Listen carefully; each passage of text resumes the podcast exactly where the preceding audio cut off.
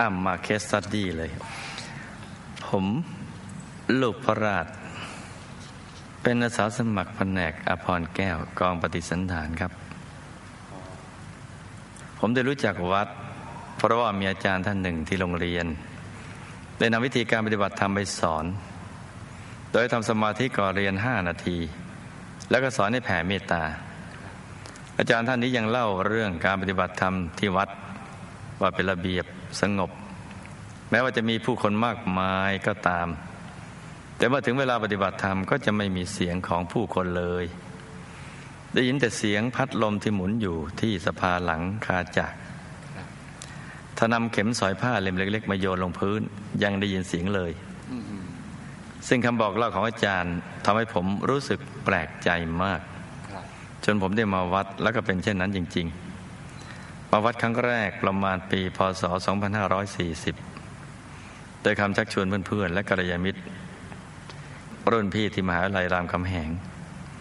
มาครั้งแรกๆเพราะสนใจจะมาปฏิบัติธรรม การมาวัดครั้งแรกนี้รู้สึกประทับใจมาก เพราะว่าเห็นความเป็นระเบียบเรียบร้อย และห้องน้ำซึ่งสะอาดมากๆ แม้ว่าจะเป็นห้องน้ำที่สร้างเพื่อใช้งานเพียงชั่วคราว วันมาคบูชาปศ2541 ซึ่งเป็นวันประดิษฐานพระบรมพุทธเจ้าบนเจดีย์ พี่อาสาสมัครแผนกต้อนรับระดับโลก ได้พาไปรู้จักพี่ๆที่เป็นอาสาสมัคร และการช่วยงานของอาสาสมัคร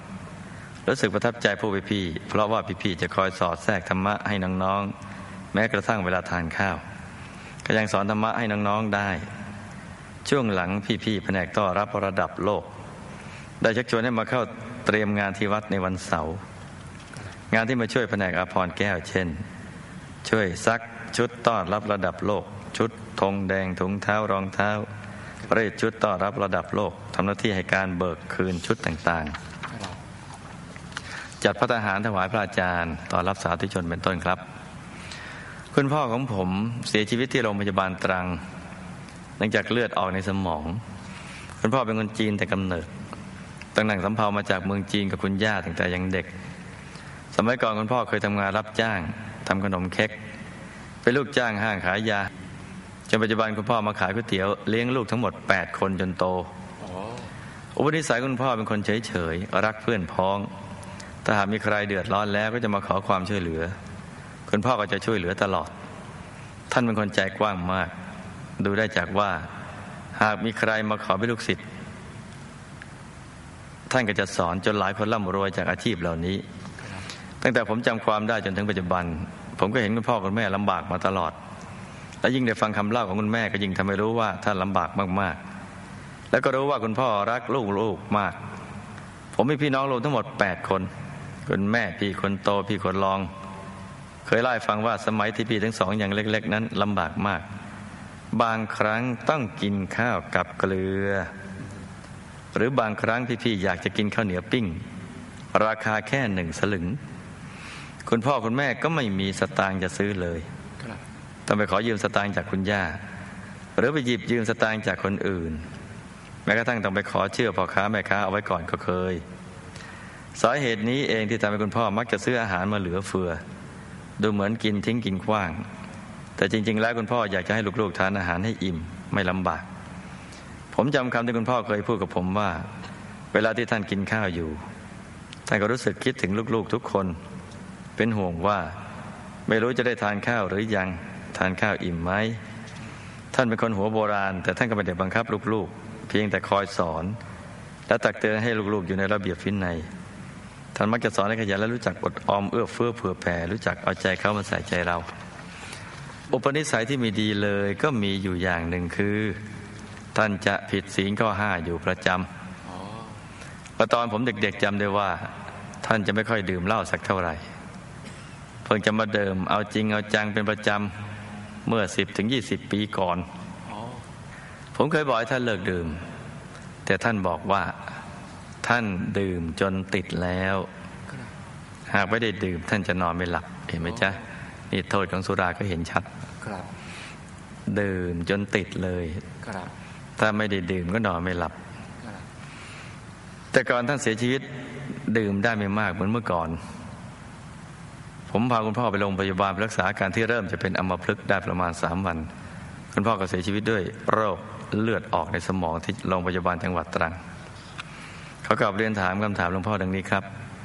หนึ่งคุณพ่อแค่มีอาการแขนขาอ่อนแรงเท่านั้น ยังพูดจากับลูกได้ดีอยู่ จึงอยากทราบว่าทำไมคุณพ่อถึงจากไปเร็ว ทั้งๆทที่ดูว่าอาการท่านก็เริ่มจะดีขึ้นสองตอนนี้คุณพ่ออยู่ที่ไหนด้วยบุพกรรมอะไร ทำไมคุณพ่อถึงอายุสั้น แล้วจะมีวิธีช่วยคุณพ่ออย่างไรดีสามด้วยบุญที่ผมร่วมทำกระถิ่นสร้างวิหารพระมงคลเทพมุนี แล้วที่สุกุศลให้คุณพ่อไม่ทราบว่าบุญนี้ส่งผลอย่างไรบ้างครับ ผมควรจะทำบุญใดเพื่อคุณพ่อมีความสุขที่ดียิ่งขึ้นครับ นี่ก็เป็นคำถามย่อๆต่อไปนี้ก็เป็นเรื่องฝันในฝันที่เป็นตุเป็นตะกันอะมาว่ากันเลย คุณพ่อมีชีวิตลำบากในเบื้องต้น ก็เป็นกรรมจากในอดีต ชาติในอดีตส่งผลมาชาตินี้ คือ ท่านนะไม่ได้ทำทานเพราะวัตนนีเรื่องก็มีอยู่ว่า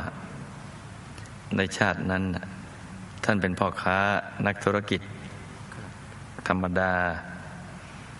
ได้ทำมาค้าขายอย่างเดียว จนมีฐานะปานกลาง ท่านมีความคิดว่า เรานไม่ได้ไปเบียดเบียนใครก็เพียงพอแล้ว เพราะฉะนั้นท่านก็ไม่ได้ทำทานอะไร แต่ใครมาขอความช่วยเหลือ ขอคำแนะนำอะไร ท่านก็ช่วยกันไป เพราะฉะนั้นบุญที่ไม่ได้ทำทาน ได้แต่แนะนำทำแต่บุคคลทั่วไปเนี่ยบุญจึงส่งผลช้าและก็ไม่มาก จึงลำบากในเบื้องต้น เพราะขาดการทำทานที่ถูกหลักวิชา แต่บุญที่ช่วยเหลือคนก็ตามมาช่วยในภายหลังทำให้ชีวิตครอบครัวดีขึ้นมาบ้าง เนี่ยความตรณีกับการไม่ได้ให้ทาน และความเข้าใจผิดว่า เราไม่ได้ไปเบียดเบียนใครแค่นี้ก็พอแล้ว แค่ทำมาหากินดูแลครอบครัวของเราให้ดีเท่านั้นเอง เสียชีวิตด้วยโรคเลือดออกในสมอง เป็นเพราะกรรมในอดีต และปัจจุบันมาผสมกันกรรมในอดีตในชาตินั้น มีอยู่ชาติหนึ่งเกิดเป็นชาวบ้าน ในชนบท ได้ไปซื้อหมูมา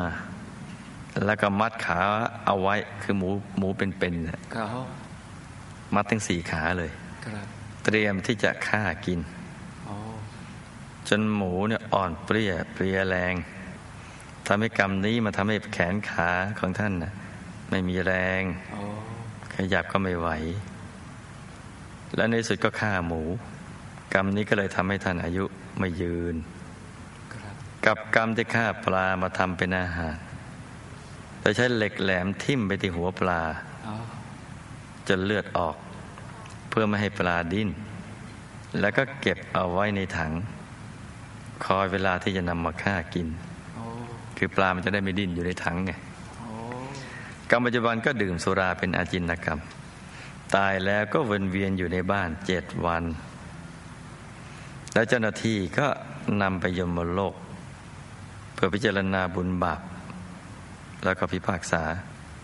จริง ๆ แล้วนะท่านนะต้องไปในมหานรกนะเพราะดื่มสุราเป็นอาจินกรรม